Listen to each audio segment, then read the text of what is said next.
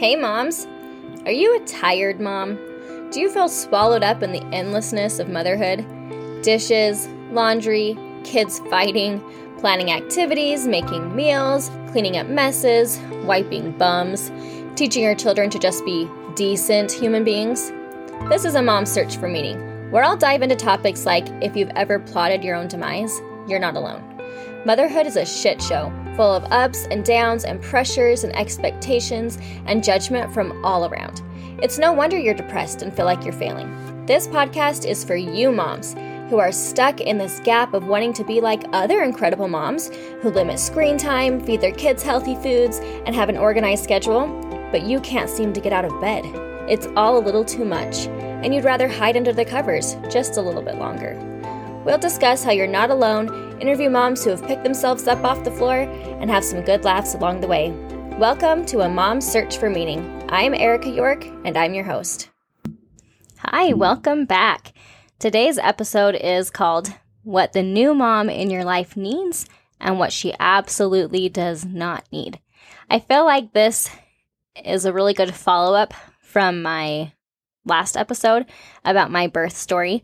And so a lot of people may be thinking, well, you know, I talk about these triggers that I had, and I left it pretty vague. Um, and maybe one day I'll get more into detail with that when I feel comfortable enough and when I don't feel like I'm um, putting anybody else in an awkward position. I don't want to share anything that would make somebody else feel awkward or uncomfortable. Um, but I feel like this episode is kind of a follow up on that. So when a mom has a baby, whether it's their first baby or just a new baby, there's things that she needs and there's things that she doesn't need. And as a society or as a culture, we have kind of created some bad habits where we come and we hang around and we sit on the couch and we just kind of expect new mom to entertain us which is ridiculous, which I'm sure none of us are thinking that. You know, we're all coming with the intention to be helpful. The only reason why we're coming to see the new mom is to be helpful. But sometimes it doesn't turn into helpful, it turns more into entertaining. And that's really, really exhausting for a new mom. So I'm going to talk a little bit about some of those things that we do that put mom in an awkward position, that make it harder for her to recover, and can really take a toll on her mental health. And then I'm going to talk about some things that can help a new mom, that can help her feel better, um, that can help her get her mental health recovering faster, and how you can be there to support her. So let's jump right in. I wanted to start talking about the things that help a new mom, but I just really feel like the flow of this should start with the things that we do wrong and the ways that we're not helping a new mom. So I think I'll talk about that first, and then we'll go into some of the things that you can do to help a new mom or some of the resources. You know, if you're a new mom, some of the things that you may want to look for or prepare in advance, or what you can do to help a new mom that you know prepare for post birth. So, first of all, you know, I had this whole list of all these things that a mom does need. Simple things um, like Depends, that, you know, those diapers for real um, comfy pillows, comfy shirts, sleep, showers, that type of stuff. And so I listed all of these things. And this is, you know, what I wrote down on my outline. And then on the does not part, the only thing I have is entertaining. A new mom does not need to entertain. Yep, that's basically it. She does not need you hanging around. So let's just talk about that. I know that we have this how I don't know how this turned into a habit or a custom where we come and we hang around a new mom. She's exhausted. Her nipples hurt. She just wants to be laying down with her baby, nursing or sleeping or eating or showering. That's it. So go away. Like stop hanging out on the couch all day. You're not helping. Now, I'm not saying to not show up and do service. That's different. So yes, come do service do the dishes, clean the bottles, clean up the house, take the older kids out of the house to do something fun, make meals, bring her meals. Whatever you have to do. I remember my dad and my stepmom, when they would come, they would always bring me lunch. They would call me and ask, What do you want to eat? And they would bring the kids and I lunch. My husband went back to work. So he was working and they would bring me a lunch that I wanted. Um, one of my favorite places here in Utah, I don't know if they have it outside of Utah, but it's called Zupa's and it's a soup salad and um, soup salad and sandwich cafe. And it's so good. And they give you a chocolate dipped strawberry with every meal. It's just the best. So for me, that's like my comfort food. So I think they brought me Zupas several times. They would come and they'd bring me lunch, and then they would take my kids and they would bring them lunch. And after they'd all eaten, they would take my kids out of the house and they would go do something. They would go to the museum. They'd go, I think my third baby was born in September. So it was more fall activities. So the pumpkin patch or things like that fall festival things around town. They would research and find things to do. Plus, they live a little bit further away. So they live four hours away from me. So for them to come up, you know, they really had to schedule time and, and I appreciate them taking time to to help me. But I had to have their help, you know, that one week that they could come up. But instead of coming and just like hanging out at my house and expecting me to entertain them, and feeling awkward, you know, like, okay, do I have food to feed these people? Do I, you know, like, how, how's this all going to work? They just didn't make me worry about any of that. They brought me food, they brought my kids food, and then they took my kids out of the house and they'd come in the morning, take them to do an activity, come back, bring me lunch, feed the kids lunch, and then go out again in the afternoon to go do something else fun. And that was really helpful for me because I didn't have to feel obligated to entertain anyone. I could just do what I needed to do. If I wanted to nap when the baby napped, I could. If I wanted to take a shower, I could. If I wanted to watch Netflix on my computer while the baby slept or while I nursed, I could. If I wanted to be topless in my bedroom, I could. like there was no obligation, there was nothing that I needed to do, and I knew that my kids were having a blast with with their grandma and grandpa, which they call them Oma and Opa, but they were having a blast, and my kids were cared for, and I was taken care of. Um, I didn't really need anything but sleep and eating. So I'm not saying don't show up. I'm just saying don't show up and, and expect to be entertained. So it's it's such a different time today than it, it than it was, you know, like 100 years ago. So the expectations today on women are just crazy. One thing that I have researched and found really intriguing is 100 years ago, birth was completely different. So, granted, like there wasn't modern medicine to relieve the pains of childbirth, but women existed in a community of like support and love, and women were together. There was a lot of togetherness. And so, when a mother gave birth, the women from her tribe or her village or whatever you want to call it, they came and they did everything for her. So she was expected to just lay in bed for two weeks. She didn't get up unless she used the restroom, which probably even then they had some type of way that she used the bathroom without having to get up. But really, like she was not expected to do anything but lay in bed, sleep, eat, and nurse the baby. And the women came and they did everything else. They took care of the other children. They took care of mom. They made her meals. They brought her meals to her bed. They fed her. It was just all about helping mom. And, you know, some of this practice was with Chinese women. They had this practice, they would call it sitting the month.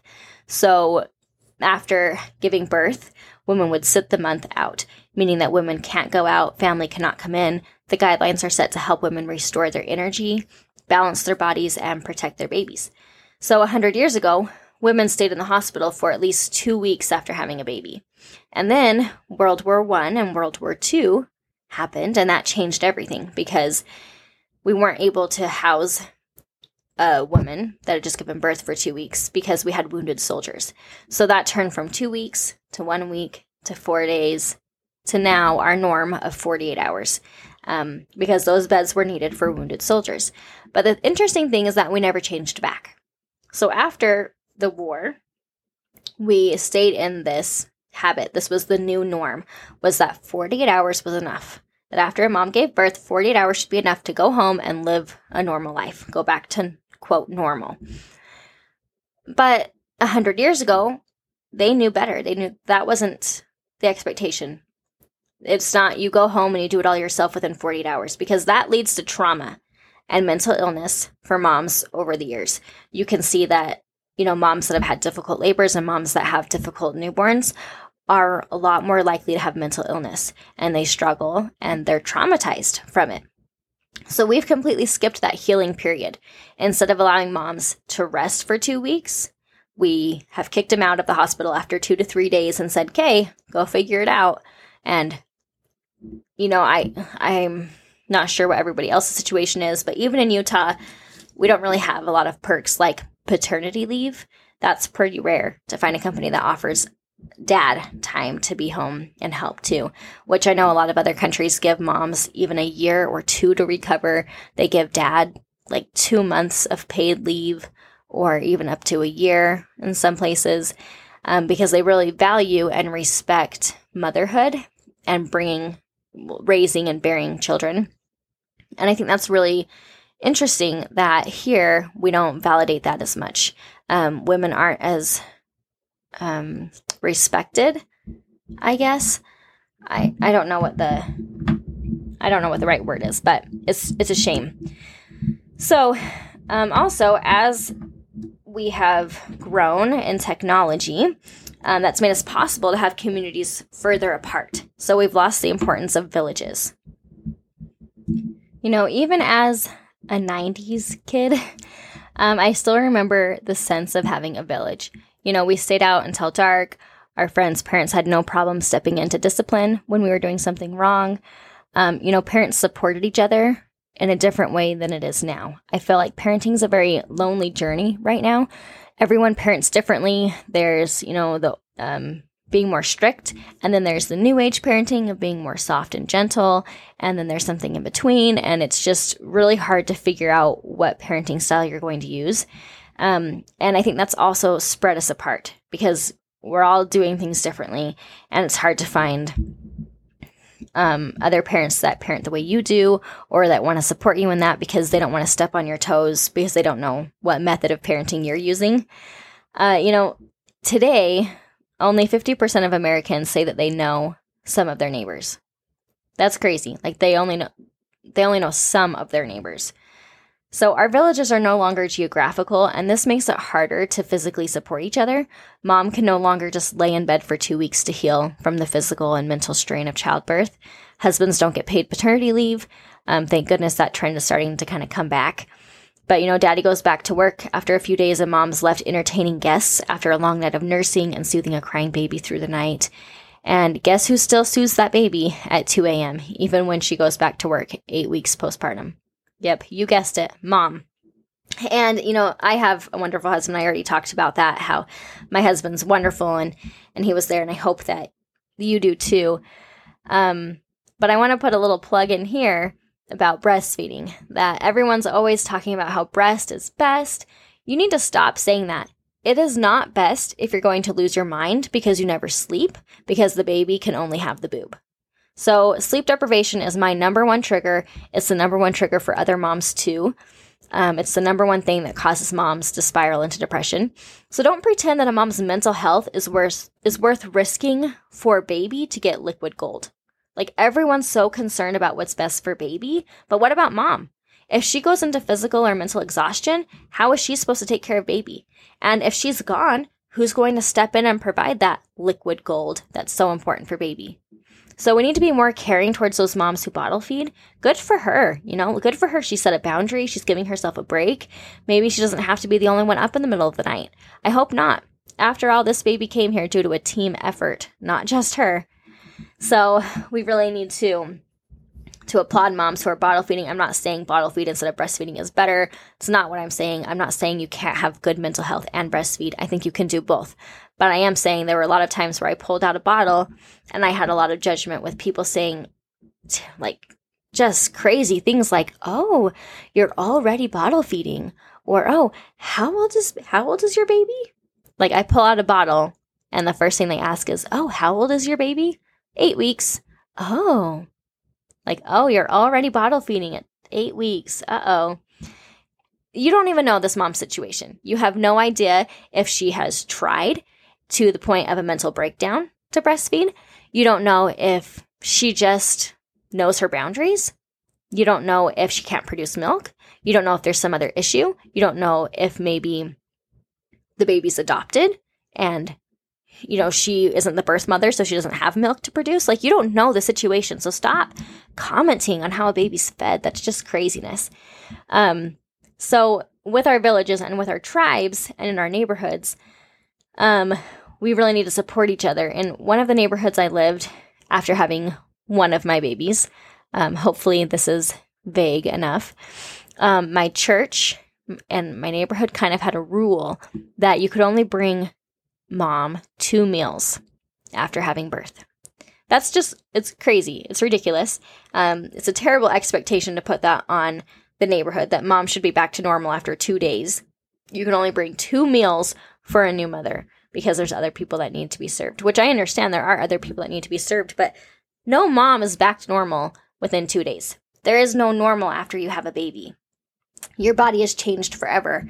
You're changed sleep deprivation does a toll on your body. You don't even understand how you react to sleep deprivation until you've experienced it. You become a completely different person.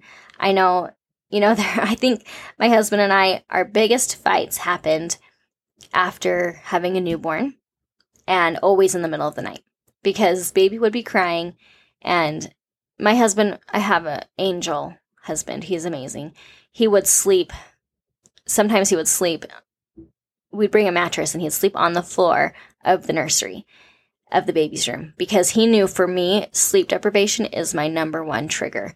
And after having three kids we just kind of knew my patterns that when i don't get sleep i am triggered and i go down this i spiral down this depression. And my husband is so supportive and so loving. And so he would sleep on the floor in the kids' room, in the baby's room, and we'd have a little mini fridge and a bottle warmer in there, and everything that I had pumped or everything that I had, er, all the all the milk that I had saved up would go in that fridge, and he would do bottle feedings in the middle of the night. So I would do one middle of the night feeding, and he would do the other one. But there were some times where he would be sleeping in our bed, and I would say, "No, it's okay. Like I can do it," or you know, the baby was up, as, like especially a lot that night. So more than just like one or two feedings a night the baby was up like all night long. And I had been up for like five hours already in the middle of the night, and the baby's crying, and my husband sleepily says, I'll go get him. I'll go get him. And, you know, he wants to be supportive. And genuinely, he really does. But he says things in his sleep that he doesn't necessarily mean or take action on.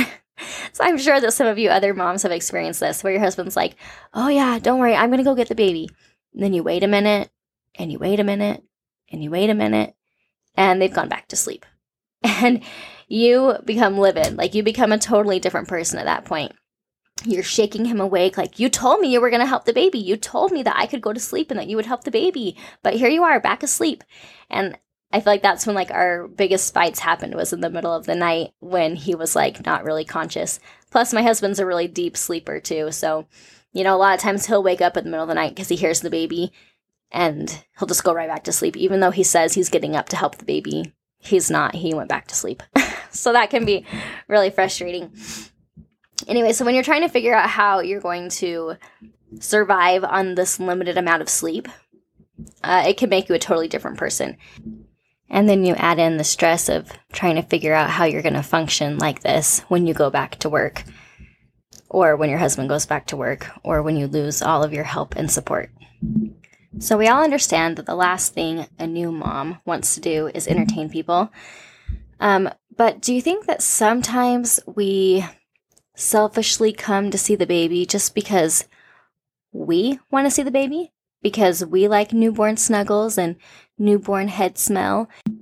I think that subconsciously, a lot of us come to quote support a mom, but really we're just there because we want to be around the baby and we miss those snuggles. And that's not bad, but it's also not the appropriate time. For one, this isn't about you.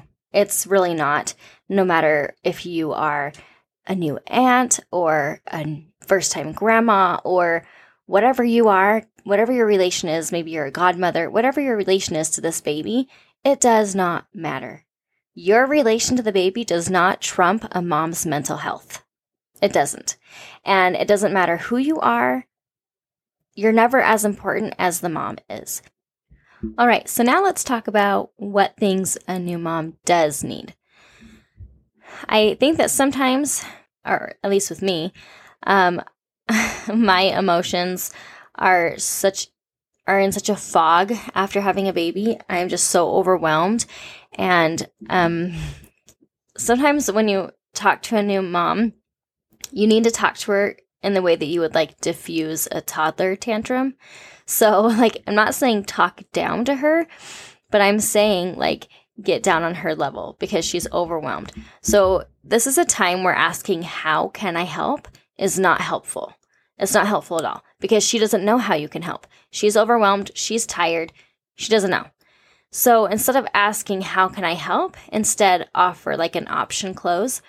So, hey, would you rather me come over and bring lunch and we can sit and talk? Or would you rather me drop off dinner and take your kids so that you can have a nap? You can say, like, tell me straight up, be honest. Do you need a nap or do you need social time? Because sometimes a mom just needs to sit and talk to somebody, and sometimes she needs a nap. So you just have to ask directly what she needs because she might feel guilty asking for what she needs also, um, and she may not even know what she needs. So you can also do this whenever you're talking about food. One thing I like to do is instead of just bringing over a meal, um, I like to ask, hey, do you prefer this or that? Now, whenever I ask what they want, I always make sure that it's in a boundary I'm comfortable with. So I'm going to give an option close with something that I feel comfortable making. I'm not going to say, hey, do you want ratatouille? Because I don't even know how to make that. I'm going to say, hey, would you rather have lasagna or roast? I'm going to choose something that I know I can cook and something that I feel tastes good. And maybe something that's a little bit different compared to what she's been getting. She's probably been getting a lot of pastas and soups from other people because those are easy um, meals to have leftovers and they feed a lot of people. And so maybe just ask her straight up, you know, what sounds good to you? I'm going to make you dinner. Don't ask, can I bring you dinner? Because anytime you do that, you say, hey, I would love to bring you dinner. When can I bring you dinner? She's not going to answer that. She feels guilty. She feels weird saying, um, yeah, tonight would be great. Or how about Saturday? Like, no, moms aren't going to do that. So you have to say, hey, I'm going to bring you dinner. Do you want this or do you want that? Is Wednesday better or is Friday better? All right. So none of those days work. That's fine. I'll bring it on Monday. But you have to be direct with a new mom because they're overwhelmed and they're tired and they're not going to ask for help. Some other things that I find are helpful are just asking if she needs, like, if you can pick up anything from the store for her. Hey, I'm at the grocery store right now. What are you out of? What can I grab you while I'm out? It doesn't mean that you're going to do all of her grocery shopping for her or that she expects you to spend hundreds of dollars doing it. Um, but maybe say, hey, I'm at Costco. I know it's going to be a while before you can get here again. What is one thing I can grab for you while I'm here? Things like that can make a huge difference. Um, now, also, there's there's other interesting things that you can do. Um, like this is funny, but for me, I loved to wear Depends after I had a baby. So like those those adult diapers, they were amazing. They were so helpful. They're much better than the big chunky pad and the mesh panties that they give you at the hospital. It, that's terrible. The Depends actually hold you in really well. They hold everything together and it's much more comfortable to wear. And so, um, you know, I would even ask, you know, like depending on your relationship with that person, you could even say, Hey, do you need any Depends? Like I'm at the store. I'll grab some for you. Like if you're friends with that person and you have a close relationship, they they know you have their back. And sometimes you just need to get deep like that and say, hey, I'll buy you adult underwear if that's what you need. If you need an adult diaper, I gotcha. Um, some other things that I recommend are getting a nursing caddy. So if she doesn't already have one, just go to the dollar store, get one of those shower caddies, and you can use it to put stuff like Depends, diapers for the baby, diaper cream for the baby, nipple cream for her, all of her stuff that she needs to use when she goes to the bathroom, like her little squirt bottle, but also um, protein bars, protein drinks, those pre made protein drinks, because nursing, she gets really, really hungry when nursing. So you're going to want to make sure that she has things that will keep her fed and, you know, always keep her stocked up on those things. So whenever you show up, maybe show up with a four pack of those. I think it's Premier Protein, the 30 grams of protein in a pre made um, thing and they don't have to be refrigerated or anything. Just, you know, bring things like that bananas, protein bars, things that have substance but that don't go bad very fast that she can keep at room temperature in her in her little caddy. Um, something else you could offer is alone time with the baby. Maybe she wants to just be alone with baby. Maybe you can take her older kids and take them out for the day and give her time to just be alone with the baby. Or maybe her baby is really colicky and she doesn't want to be with the baby one minute longer. so uh, maybe you can come and hold the baby while she takes a shower. And all of that's going to come through open communication. You just have to be open and ask her. You have to pry a little bit because new moms don't know what they need. So, anyway, I hope that that helps you. I hope that we can have better relationships with new moms, that new moms can feel a little less overwhelmed and know that we're here to support them. And um, I think that that just needs to be made, made known through your actions and through your words. A lot of people say that, you know, they want to do whatever's best for you. They want, they're just here to help you, but their actions are not showing that because their actions are that they're just sitting on your couch holding your baby all day and you feel awkward because dishes need to be done and laundry needs to be done and you're tired, but this person's sitting on your couch and you feel like you need to entertain them and you kind of feel weird like, can I have my baby back? Like, can I hold my baby? Like, it's, it's weird. It's weird. So just don't be that person. If you're going to show up, if you're going to help a new mom, have a purpose to be there, be helpful, serve her, and I think things will go a lot better for your relationship.